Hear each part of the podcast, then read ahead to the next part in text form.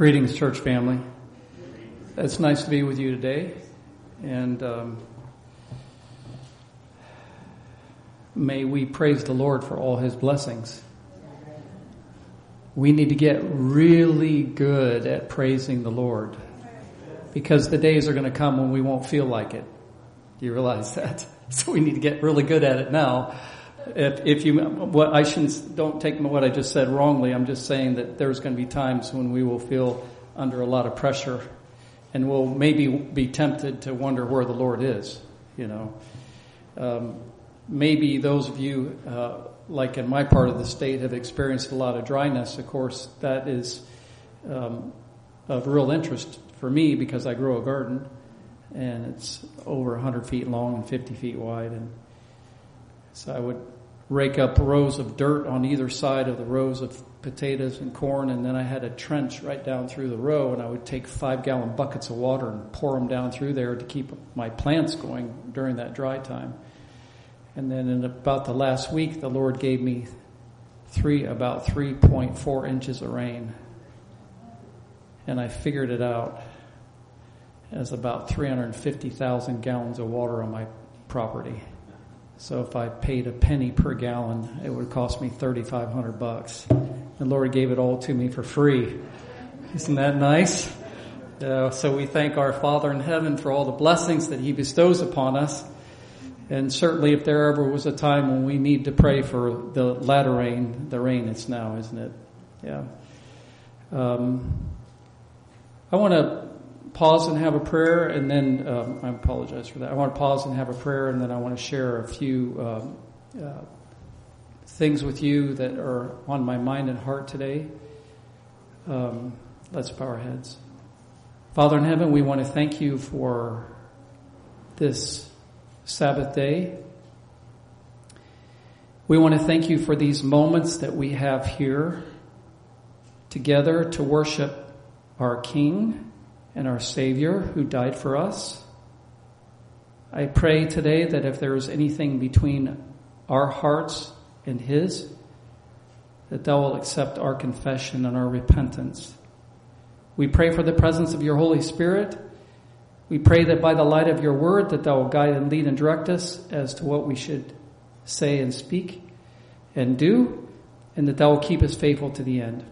And we ask these things in Christ's name and for his sake. Amen. Um, you know, in, in the, as I'm thinking about what's going on in our world, and of course Vera was just sharing with us now during sharing time some of the rumblings of where we're headed very rapidly. Um, if the devil's ever had a time to play God, it's now through technology and control. And his government operates on coercion, so he will if possible, he will try and force following and worship, and but God will have a people on earth who will triumph over that, and they will conquer the mark of the beast, and they will conquer self, and they will be ready for Jesus coming. Um, we live in some amazing circumstances. Uh, and I think one thing that we need to ponder, you know, Jesus said, uh, I want to read a quote here on my phone, I'm sorry, and then I'm going to shut it off. But Jesus said, watch and pray. Obviously, both of those are very necessary to our survival in these last days. Watch. We need to watch what we think we need to watch what we say. We need to watch what we do. We need to watch the feelings that we cherish. We need to watch Christ and not be distracted by the world. Watch. Watch. Um, I, you know, all, of, all of you, I'm sure, have experienced the loss of loved ones um, by death, some way, or some friend, I would assume. But when it happens, um, it really comes home to you how short life is. Yeah. Uh, on June 4 this month, my sister called me up about midnight. She said, I found my husband dead. It was very unexpected, and um, it's been quite a time, you know, for the family to lose him. Um, but you know, I'm thinking of the statement in James. He says, "What is your life? It is a vapor that appears for a little time and then vanishes away." Yeah.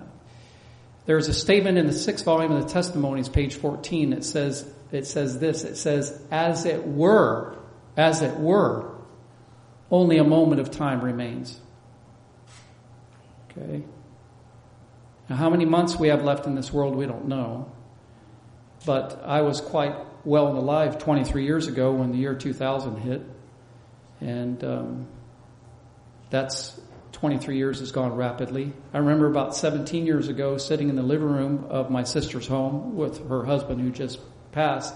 And my father was there, uh, also alive at that time. And my father was sitting in the easy chair and he was sleeping and bothering my mother because he was snoring.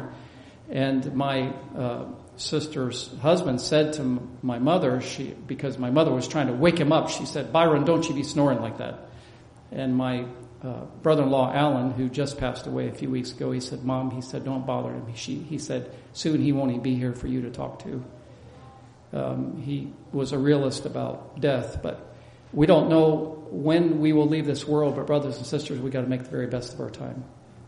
I've been thinking recently of the text that Paul wrote to Timothy, he said, No man that warreth, no man that warreth, entangleth himself with the affairs of this life, that he may please him who hath chosen him to be a soldier.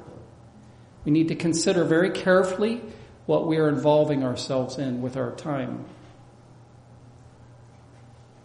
May the Lord guide us and give all of us wisdom, you know, in that matter. In, in that uh, matter. I would like to um, just in the few moments that we have together in uh, church today, I would like to for us to consider some things. Uh, not only the brevity of time, but the circumstances that we're in. Um, all kinds of things happening in our world. You know, we have the financial pressure coming. Um, in Nevada recently understand there are so many um, crickets that they're having to run snow plows to shovel them off the highways. Uh, the fires in Canada are getting have gotten very bad. You know, there's just all kinds of things going on, and we can thank God for any normal day that we have. But when our time of pressure and trial comes, may the Lord keep us faithful to Him. Jesus said in Matthew 24, He said, uh, as iniquity abounds, as iniquity abounds, the love of many will wax cold. But he that endureth unto the end, the same shall be saved. Chalk that one off. He that endureth unto the end, the same shall be saved. And I want to, for us this morning to uh, consider Christ's high priestly ministry in the most holy place that is going on right now, and we understand from the facts of prophecy and from the facts of current events that it cannot be long until Christ will stop the inter- his intercession. Then the plagues will fall, and then he will come back and take his people home. And we must consider these things so that we are in tune with heaven and ready for them. I praise God for the light that's been given to us in the Bible and the spirit of prophecy. I'm very thankful for it. And Paul said, as he wrote about the intercession of Christ in the book of Hebrews, he says, which hope, talking about Christ being in the heavenly sanctuary, he says, which hope we have as an anchor of the soul, both sure and steadfast. To understand where Christ is, what he is doing for us, who he is, his power, this is going to give sanity and stability to the mind in the pressures that are coming upon us. We cannot afford to allow our minds to become unhinged by the pressures, that are coming upon us or to throw in the towel, so to speak. He that endureth unto the end, the same shall be saved. And I want to read just here briefly a statement from the book um, Early Writings because it gives so much important direction to our study and our thinking. I saw the necessity of the messengers, especially watching and checking all fanaticism. Satan is pressing in on every side unless we watch it for him and have our eyes open to his devices and snares and have on the whole armor of God, the fiery darts of the wicked will hit us. In other words, unless we have on the whole armor of God, she says the fiery darts of the wicked will hit us. You realize Satan's after you to bring you down. And we must keep up the shield of faith to keep back his darts and to conquer them. Then here's the quote. There are many precious truths contained in the Word of God. And it's okay to feed on them. It's good to feed on them. There are many precious truths contained in the Word of God, but this is giving a very specific direction to our, our study and, and faith now. But it is present truth that the flock needs now. I have seen the danger of the messengers running off from the important points of present truth to dwell upon subjects that are not calculated to unite the flock and sanctify the soul. We need unity amongst us and we need sanctification in each one of us. To dwell upon subjects that are not calculated to unite the flock and sanctify the soul. Satan will here take every possible advantage to injure the cause. But such subjects as the sanctuary in connection with the 2300 days, so the sanctuary, the 2300 days, the commandments of God, and the faith of Jesus, so it mentions four main subjects. Sanctuary, 2300 days, the commandments of God, and the faith of Jesus. She's simply enumerating what is being specified in Revelation 14 in the three angels' messages. Sanctuary, commandments of God, faith of Jesus and the 2300 days. Such subjects as the sanctuary in connection with the 2300 days, the commandments of God, and the faith of Jesus are perfectly calculated to explain the past Advent movement and to show what our present position is. Establish the faith of the doubting and give certainty to the glorious future. Heaven is going to be so good. Never Forget that. Always remember that. It's going to be so good. Yea, though I walk through the valley of the shadow of death, I will fear no evil, for thou art with me. And then it finishes out talking about how I will dwell in the house of the Lord forever. Then, anyway, uh, sorry for uh, uh, trailing off here. I wanted to read this last sentence in this quote that I'm going to read. These, these subjects that were just mentioned, that unite the flock, sanctify the soul, the commandments of God, the faith of Jesus, 2300 days, the sanctuary. These I have frequently seen were the principal subjects on which the messengers should dwell. Okay. Thank you for asking. 63. Early writings, page 63. So I would like to uh, have you take your Bibles and we're going to open and look at a few passages here. The, the it's amazing how much the Bible uh, has on this subject. In fact, the Bible, we are told in Ellen White's writings, she says, was especially written for the last generation. Isn't that amazing? It was especially written for the last generation. So let's look at some of the subjects that deal with the uh, ministry of Christ and his um, work in the heavenly sanctuary, and then also the close of probation. I would like for you to go to Luke chapter 21, and I want to um, look starting at verse 23. So we'll look at Luke 21, starting with um, verse 20, Luke 21 and then verse 33. Luke 21, 33. Heaven and earth shall pass away, but my words shall not pass away. You know, a few weeks ago, I was had the privilege of visiting uh, your church here when uh, Brother Ray DiCarlo was visiting here and speaking. And I will probably not forget for a long, long time him holding up the Bible and saying, This is reality. The emphasis is so good. This is reality. You know, the psalmist said that thy word is a lamp unto my feet and a light unto my path. Brothers and sisters, there are many people in the world today who are in all kinds of circumstances. They're in all kinds of confusion. Many of them are without hope. Suicide rate amongst teenagers, they say, is escalating. There are all kinds of people with who knows how many problems. They're without God. They're without hope because they are, they do not know the Word of God. And you and I are to carry the Word to them. You know? A few weeks ago, I was uh, with uh, some others. We were passing out books, um, and the Lord helped us. What was it? Pass out about 300 books. I think it was in three hours. Around 250, but anyway, that's irrelevant. But a lady came by the booth, and someone had already handed her a book, and her name was is Monica. And uh, she said, Yeah, she said, I travel all around the world. She just flew in from Venezuela and here to Ohio, and she's an airline stewardess.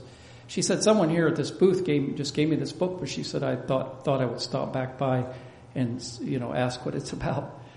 So I uh, explained to her what the book was about.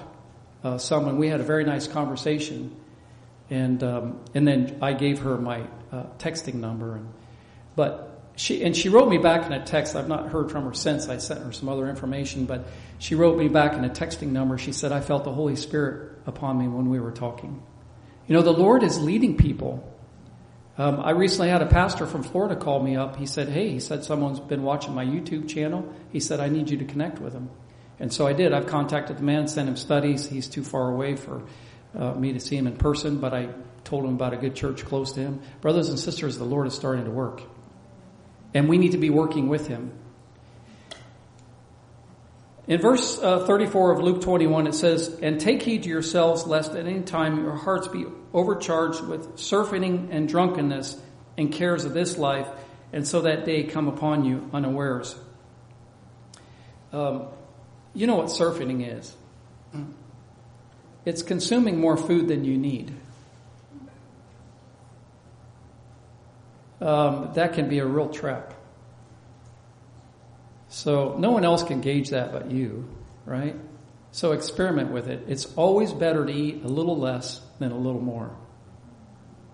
Just remember that. Uh-huh.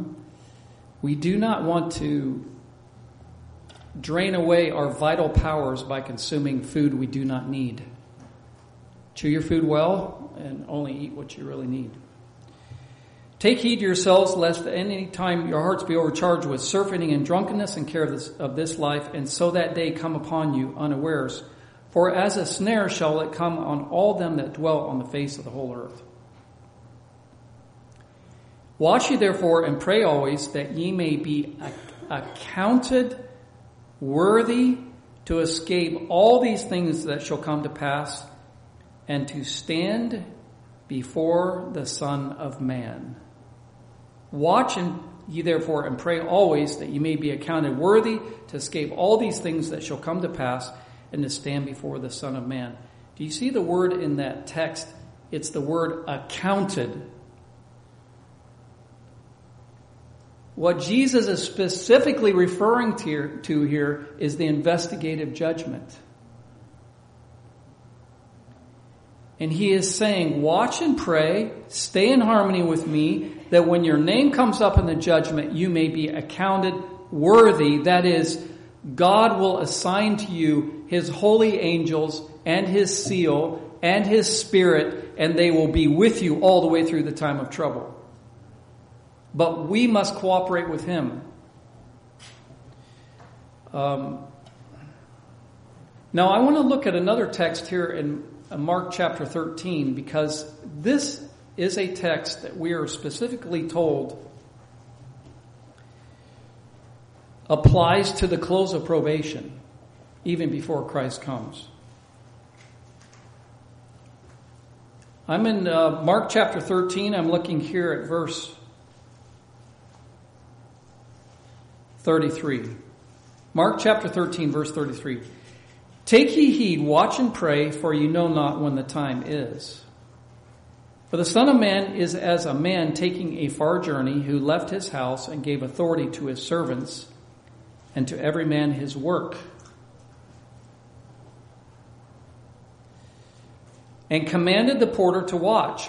Watch ye therefore, for you know not when the master of the house cometh, at even or at midnight or at the cock crowing or in the morning, lest coming suddenly he find you sleeping. And when I say unto you, I say unto all, watch. This is specifically referring to the close of probation for uh, even before the uh, Christ comes again. And Jesus is saying, He's saying, watch because it can come suddenly. I don't have the page here in front of me, um, but I'm pretty sure it's down here in volume five of the testimonies. But she says we should live every day as if it's our last. Now, if you think of the genius of that, when your last day comes, you're ready to go.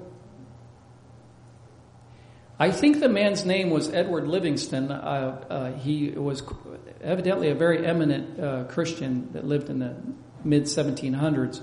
He had written out about something over 70 different resolutions that he would live by, that resolves that he would live by in his own life. He's quite a man. Obviously, very in love with the Lord, obviously, very committed to Christ. And one of the resolutions that he wrote in that list was, is that he says, I am determined to do nothing that I would refuse to do if I knew I only had one hour to live. Think about it. Very wise way to live. I, he says, I am determined to do nothing that I would refuse to do if I knew that I only had one hour to live. Now, obviously, that principle has to be properly applied because, obviously, but when it comes to the moral plane that we live on, then this this is where that would be that would be applied. Um, so I want to read a few statements here from a little book. Uh, it's quite full of uh, the Bible and the Spirit of Prophecy. It's a little book written by Lewis Weir. It's called Before the Close of Probation. Lewis F. Weir wrote the book. And I just want to read a few of the sentences in here just to kind of get our minds on this uh, subject here a little bit. And I'm going to share some other things with you. Um,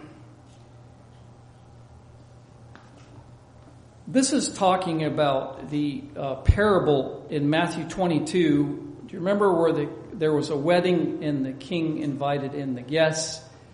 And everyone was provided uh, a preparation for the wedding, that is, a wedding garment. Uh, which, and of course, there was one man who he didn't have it on. He wasn't properly attired. And when the king asked him, Why don't you have on this wedding dress? He was speechless. Okay. I'm going to read just a few comments here. Uh, the Lord's servant applies Revelation 16:15 in connection with the parable of the wedding garment when she opens before us a lesson of the highest consequence. By the marriage is represented the union of humanity with divinity. Mm, mm, mm. By the marriage is represented the union of humanity with divinity. The wedding garment represents the character which all must possess who shall be accounted fit guests for the wedding. There is a preparation to be made by all who attend. See, and this was, I thought, so well. I was so blessed by Sabbath school this morning, but in the, the comments that were being shared. But we need to understand, brothers and sisters, that the righteousness of Christ, when received by faith, transforms the character. Not only does it transform the character at the moment when the soul first comes to Christ, it continues to transform the character in an advanced progressive way as the soul goes through temptation and suffering and refuses to let go of Jesus in those times of pressure from temptation.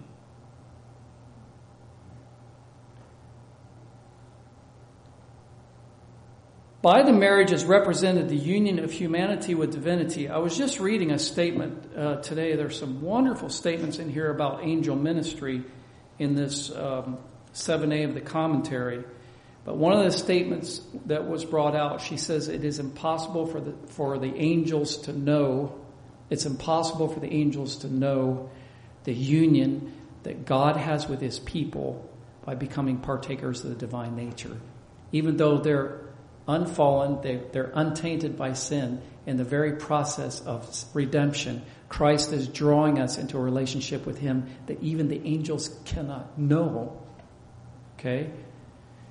Um, I'm going to read a little bit here and then I want to comment on this, on, on the ministry of Christ in heaven right now for us, the power that's there for us, and also how that applies to our life. Okay? And especially in the context of the experience of suffering. By the marriage is represented the union of humanity with divinity. The wedding garment represents the character which all must possess who shall be accounted fit guests for the wedding. There is a preparation to be made by all who attend. By the wedding garment in the parables represented the pure, spotless character which Christ's true followers will possess. Only the covering which Christ himself has provided can make us meet to appear in God's presence.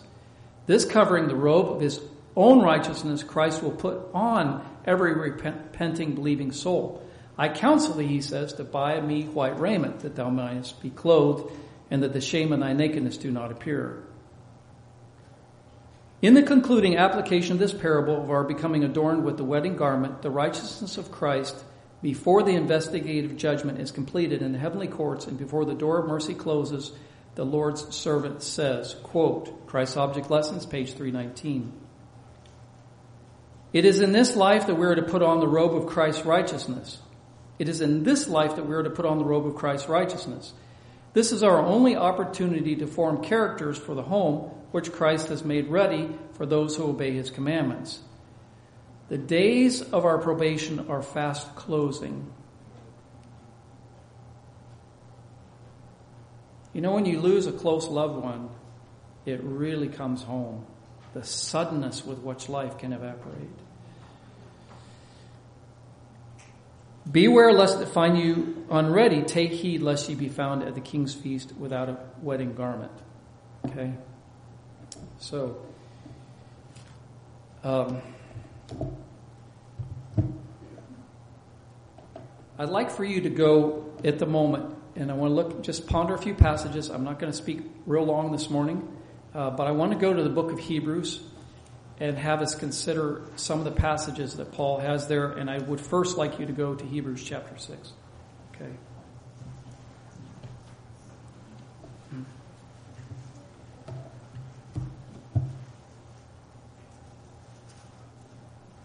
If you look at Hebrews chapter 6, I'm looking at verse 17 and onward there. 17, wherein God willing more abundantly to show unto the heirs of promise the immutability, that is the unchangeable nature, the absolutely unchangeable nature, the immutability of his counsel confirmed it by an oath, that by two immutable things in which it was impossible for God to lie, we might have a strong consolation who have fled for refuge to lay hold upon the hope set before us.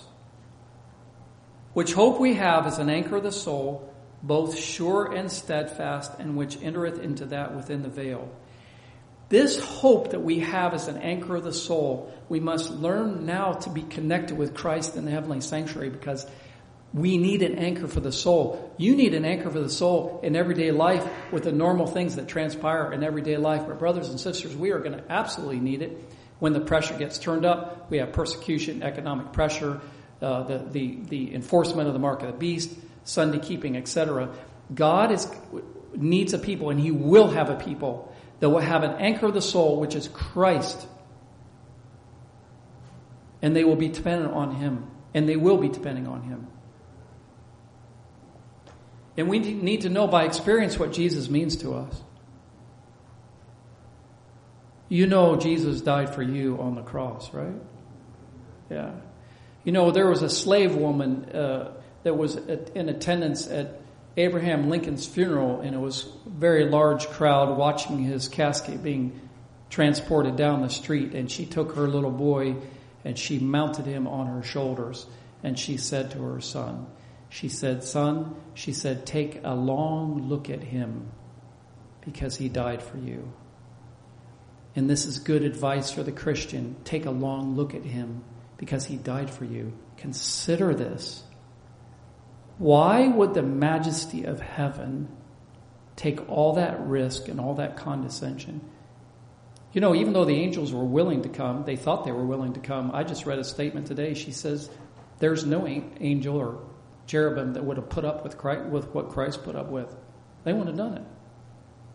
I mean, what the condescension of Christ to pull us up out of here is absolutely tremendous, and we should be very attached to Him. Paul says, which hope we have is an anchor of the soul, both sure and steadfast, and which entereth into that with in the veil, whether the forerunner is for us entered, even Jesus made an high priest forever after the order of Melchizedek. Now, in this text, Jesus is here, the last verse here in uh, Hebrews 6, Jesus is called the forerunner. The forerunner. And this is reminiscent of the, in the, in ancient days when a king would be coming to a certain locality, um, there would be a, a, a individual, uh, gloriously, uh, beautifully appareled, running ahead, announcing the coming of the king, and once that man came in sight, then the whole crowd knew that it was not long till the king himself would be arriving on the scene. Now, in this case, Jesus is called the forerunner. Isn't that interesting? Do you realize that now that heaven has her Lord back again, that all of heaven's attention is on getting you there?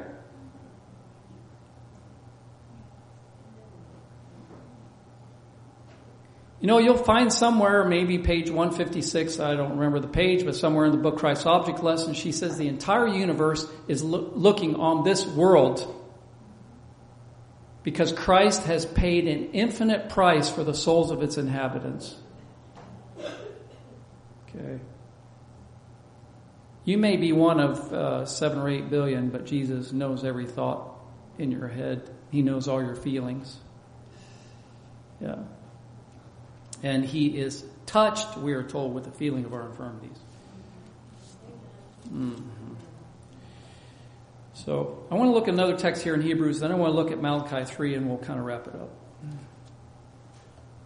By the way, when you read your Bible, try and keep in mind as much as you can the, the sanctuary, the 2300 days, the intercession of Christ, because it, the Bible is loaded with these things. But this is a text well known, but I still want to look at it. It's Hebrews chapter 7, 25. It says, Wherefore he is able also to save them to the uttermost that come unto God by him, seeing he ever liveth to make intercession for them. It says that Christ is able to save to the uttermost.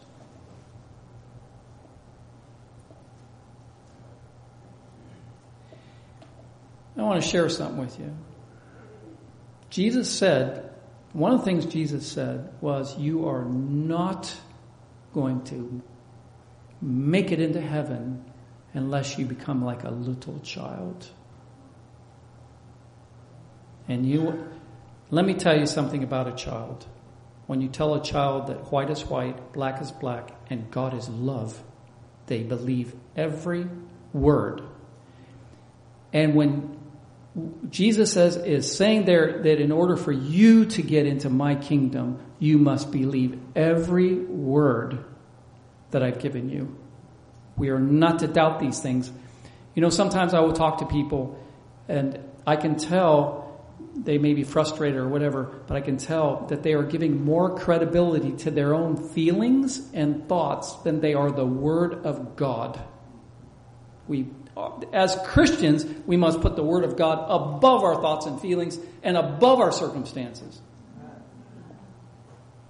God told Abraham, You're going to have a baby, and boy, that didn't happen for a long time.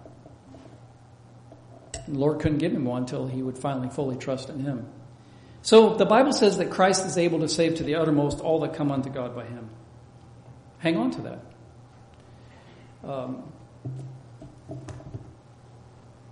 and I want to read a, a statement here from uh, Great Controversy, page 601, and then we'll look at Malachi 3 and wrap it up. Great Controversy, page 601. This is in the chapter Our Only Safeguard. the scriptures uh, safeguard. We are living in the most solemn period of this world's history the destiny of Earth's teeming multitudes is about to be decided. Our own future well-being and also the salvation of other souls depend upon this course which we now pursue. We need to be guided by the Spirit of truth. Every follower of Christ should earnestly inquire, Lord, what wilt thou have me to do? We need to humble ourselves before the Lord with fasting and prayer and to meditate much upon His Word. Meditate much upon His Word. Especially upon the scenes of the judgment, we should now seek a deep and living experience in the things of God. We have not a moment to lose. Not a moment to lose. And I would encourage you, there's all kinds of good things to read. But one thing I would encourage you to read is very carefully is Psalms 119. How it uplifts the Word of God. And one of the things you'll find when you read Psalms 119 not only does it express the psalmist's faith in the absolute certain truth of the Word of God, but the psalmist also expresses that God has given him an experience with him. This is, he said, for one thing, he said, he says, this is my comfort in my affliction, for thy word hath quickened me. In other words, when I have gone through a hard time, the psalmist is saying, I depended upon the Word of God, and the Word of God quickened me or gave me life. In other words, I survived through that time. You know, we are told that to all who are reaching out to feel the guiding hand of God, the moment of greatest discouragement is the time when divine help is nearest. To all who are reaching out to feel the guiding hand of God, the time of greatest discouragement is the time when divine help is the nearest. Okay?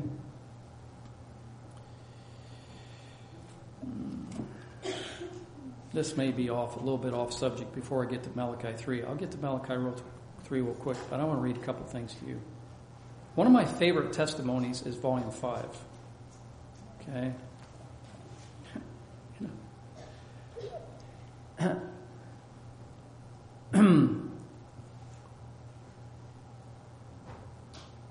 this is interesting. It says, Thousands who profess to be Christians give heed to lying spirits. You know why? Because they don't believe the Word of God enough.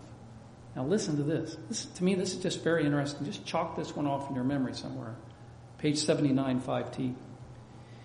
It says, Everywhere the spirit of darkness in the garb of religion will confront you. Isn't that interesting? Everywhere the spirit of darkness and the garb of religion will confront you. Did you know we're told in the three selected messages that at the time of the um, end, near the time of the end, that Satan and his angels in human form will mingle with apostate Adventists? And that's something. This thing is going to crank up.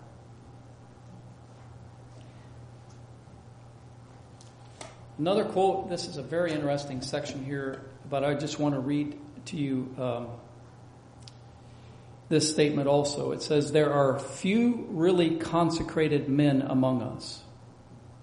There are few really consecrated men among us. Now, listen how this one sentence defines itself. Few who have fought and conquered in the battle with self.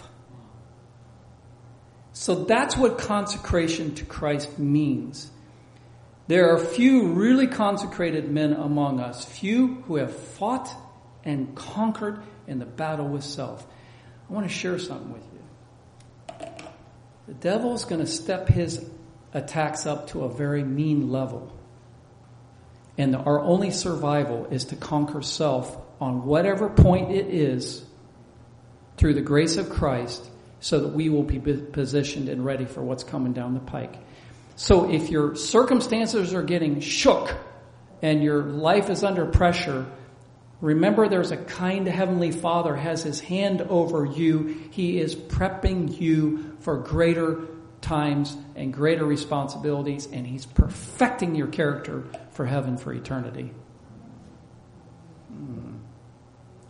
So things that would cause some people great consternation and upset spirit with us should cause us to maybe barely raise our eyebrows, right? Because we trust in our Heavenly Father. So we've got to, got to learn these things. Anyway, I want to read a passage here, comment briefly on it. I want to go to the last book of the Old Testament because this is also talking about the intercession of Christ. And I want to uh, make a few comments here. So it's the book of Malachi, and I'm looking here at chapter 3. I'm going to read a few verses, make a few comments, and we'll be done. Behold, I will send my messenger, and he shall prepare the way before me, and the Lord whom ye seek shall suddenly come to his temple, even the messenger of the covenant whom ye delight in. Behold, he shall come, saith the Lord of hosts. This is a prediction of Christ's entry into the most holy place in 1844. We have uh, spirit of prophecy uh, validation interpretation on this, and I, I accept that. But this verse 1 of chapter 3 of Malachi is talking about Jesus come, coming suddenly to his temple, that is, he went into the most holy place, and this is where our faith is to be now. Like Paul said, it's an anchor of the soul. But let's read just a bit more. Now that Christ is in the most holy place, it says here in Malachi chapter 3, But who may abide the day of his coming, and who shall stand when he appeareth? Who shall stand when he appeareth? For he is like a refiner's fire and like fuller's soap. Who shall stand when he appeareth? You know, when Jesus was here on earth, there was a, a, lovely man, and the Bible says Jesus loved him. But Jesus says, you know what? He says, you got a lot of cash in the bank and a lot of cows on the farm. He says, get rid of it all and follow me. And the man walked away sad. He said, I won't do it. Brothers and sisters, even if you only have a little bit, make sure you're not attached to it in any sinful way. Don't sell your soul for something on this earth, no matter what it is. Even if it's your life, right? Let alone your car or your house or your job. Anyway. Who may abide the day of his coming, and who shall stand when he appeareth? For he is like a refiner's fire and like fuller's soap. And he shall sit as a refiner and purifier of silver, and he shall purify the sons of Levi and purge them as gold and silver, that they may offer unto the Lord an offering in righteousness. Then shall the offering of Judah and Jerusalem be pleasant unto the Lord as in the days of old and as in the former years. This is a prediction of what the Lord is going to do in behalf of his church in these last days. He's going to purify the sons of Levi, which means he's going to purify the leadership in his church, which means by implication he's going to purify his whole church. And it says he will sit as a refiner of silver and shall purify the sons of Levi. I don't know if I've ever told you this. I'm going to tell you this story real quick. There were some ladies who were studying this passage, and one lady said, "You know what? I want I want to go see what a silversmith does in in his shop." So she went to visit a silversmith, and he had these large containers of the raw material that they would get the silver out of, but they were they had to be heated, and um, as the bad ore came to the top, that would be skimmed off, and then you get the pure metal. And the lady asked the silversmith. She said, "Do you sit while the silver is being purified?" And the silversmith said, Oh, yes, I do. He says, Because I have to have very close attention on the silver.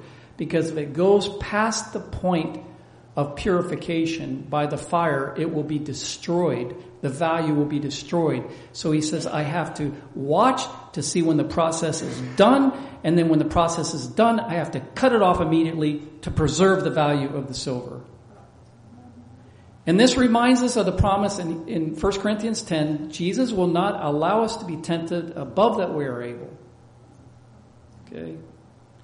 Then as the woman was leaving the shop, the smith said to her, by the way, he said one more point. He says, the way I know that the process is completed is he says, I see my own image perfectly reflected in the silver. Just remember, we're going to have suffering. But don't be dismayed by it. Peter says, Think it not strange concerning the fiery trial which is to try you, as though some strange thing happened unto you, but rejoice inasmuch as you are partakers of Christ's sufferings. We should actually praise God that He allows us to suffer by circumstances. Hopefully, brothers and sisters, we don't cause any of our own suffering, but we are going to get it from whatever sources. And I really like the text that Paul wrote to Timothy in 2 Timothy 2. He said, This is a faithful saying. If we be dead with him, we shall also live with him. If we suffer, we shall also reign with him. There will be a big reward for those who are faithful to Christ. Then he goes on to say, if we deny him, he also will deny us. In other words, if we are not willing to suffer in the cause of Christ, if we are not willing to stand up for God's truth, if we are not willing to stand up under the pressure of temptation, you know, I have no interest in sin myself, but I'll tell you what, I am very tempted sometimes. I don't know about you. I have no interest in sin, but the devil seems to be able to really come at you. And there's suffering in resisting the opposition, but you know what? Don't throw away your, your soul. Don't throw away your eternal life. The whole issue is here. Will we choose to be on the side of God's government, who is a loving, gracious Heavenly Father, or on the side of an evil master, Satan?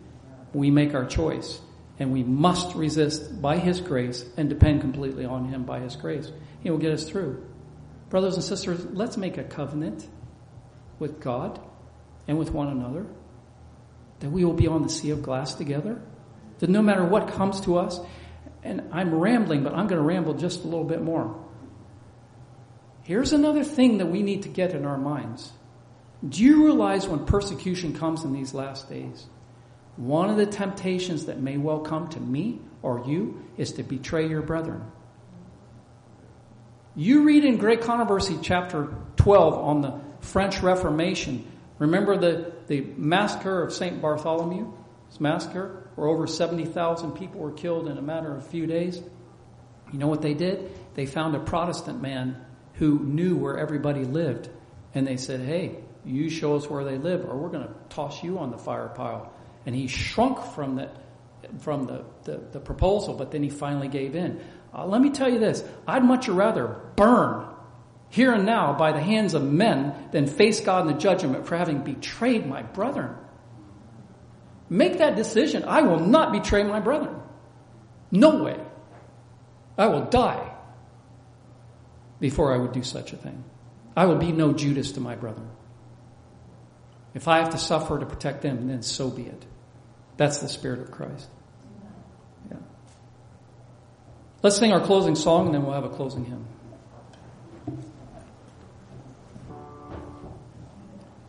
Um, I'd like to just repeat something from the Psalms and then from Paul.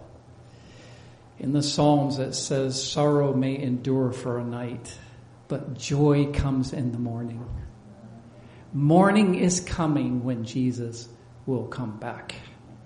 And it's going to be so good and it's going to be so worth it.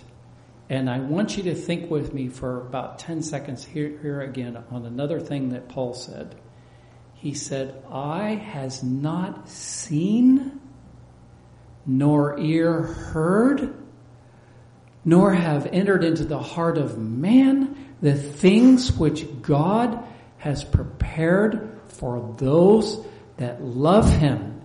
And one of the things he has prepared for those that love him is to see his face to see the face of God will be worth everything just to see his face. But he has promised us it's better than you can imagine. Trust me and I will get you there and I want to look on your face. The God of heaven wants to look on your face in person, close by. Be faithful to that day. Let's bow our heads. Father, we thank you for the promises of your night, oh, excuse me, of your word, that sorrow may endure for a night, but joy comes in the morning. And blessed are the pure in heart, for they shall see God. Lord, we are resolved and we are determined in the strength of Christ alone to seek you day by day, to watch and pray, to reach out to as many souls as we can, and to endure whatever suffering may be assigned to us, that we may honor you before the onlooking universe who's watching intently the wrap up of this final battle with Satan.